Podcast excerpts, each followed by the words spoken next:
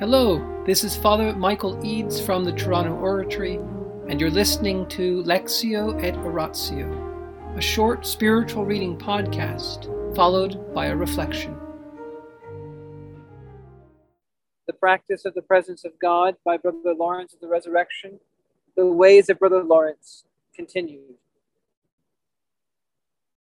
Avoiding the our own imaginations, our curiosity, and the ways of the world, all these pitfalls, is so easy when we seek God alone.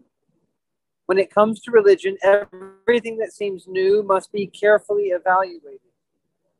This most necessary virtue is not among those things that improve passing time. On the contrary, our religion was perfect from its origin. Jesus Christ taught his church everything essential, either directly or by the Holy Spirit, speaking through the apostles, and we must turn to the church to find our security.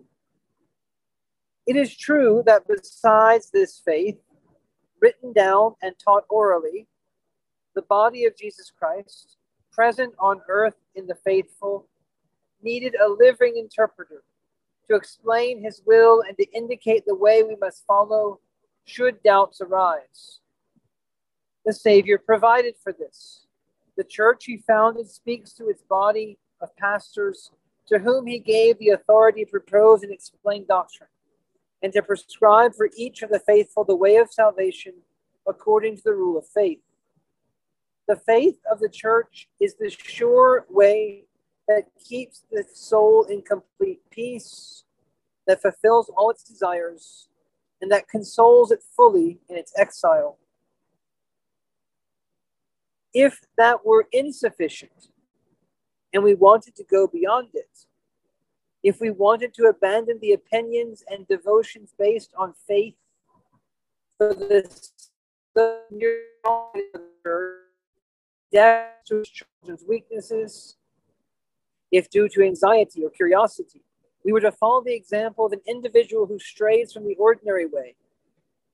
If in seeking our own will we were to prefer our own ideas the teachings of the church, then we should be deliberately exposing ourselves to danger. And we would have become companions of those who are lost because of voluntary illusion. God, having spoken to the pro- fathers and the prophets, has at last spoken through his Son. This Son teaches us today through the church. The faith it teaches is sure, complete, and sufficient. Let us hold fast to it. This holy friar followed it perfectly and provides us in his person with an excellent model of the way that leads directly to God. In the name of the Father, and of the Son, and of the Holy Spirit, Amen. Angels of God, our guardians, dear, whom God's love commits us to. Ever this day be at our side, light and God rule and guide. Ever heard Jesus, teachers, have mercy. Saint Philip Neri, gentle guide of youth, apostle of Rome, vessel of the Holy Ghost, pray for us. In the name of the Father, and the Son, and the Holy Spirit. Amen.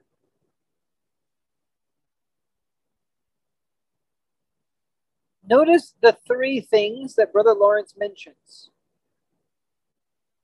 You have the faith that's written down, you have the faith taught orally, and then you have a living interpreter. What's he talking about?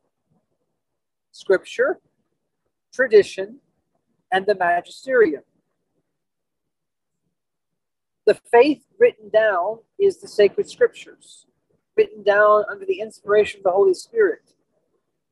But what's prior to the scriptures is God's revelation what God has told us, the deposit of faith, which is believed by the apostles and then communicated to others in writing. But the faith given to the apostles is not only communicated in writing, it's also communicated orally. It's taught orally, preaching, liturgy, customs of the church, all of these ways are the ways in which tradition hands on the same faith as contained in the scriptures. But the church does not only have scripture and tradition, she has to have the third leg, as it were, keeps it up, and that is the living interpreter. And that living interpreter has a name called the magisterium, which just means the teacher, the teaching authority of the church, that has to explain and indicate if doubts arise, because you cannot consult scripture to solve the doubts that arise from scripture. You can't consult the oral tradition of the church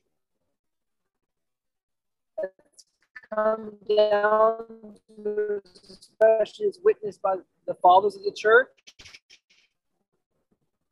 You can't exactly consult if a doubt arises. Church, if it's an institution, it's going to serve. It has, there has to be some group within the church that has the charism of truth, the gift of truth, that can authentically propose what's contained in scripture and tradition for all the faithful, so that the faith once handed over by Christ will not be corrupted, will not be lost. That we, 2022 years after the birth of Christ, can still be confident that what's being given to us by the church is what was given by Christ. Now, does that faith develop? Well, our understanding of it develops. Does that faith change? Well, our expressions of that faith can be changed, not corrupted.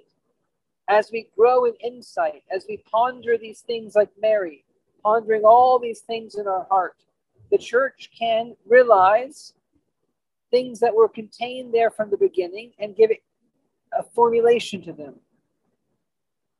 But that's not a new teaching in the sense that it wasn't taught by Christ. It's just the church gradually understands what Christ revealed. And what Brother Lawrence is teaching us is that the foundation of a real life of prayer, the foundation of a life of virtue, the foundation of a life of love is the faith of the church, which is given to us by Christ. It's the truth that sets us free. We cannot build our lives on anything but truth. And the full truth of God and his plan for salvation is contained in the Catholic faith. And that's the beginning, that's the foundation. And if we try to build on anything else, the building we build will not. Let us take confidence when we hear of people trying to do, trying to change the teaching.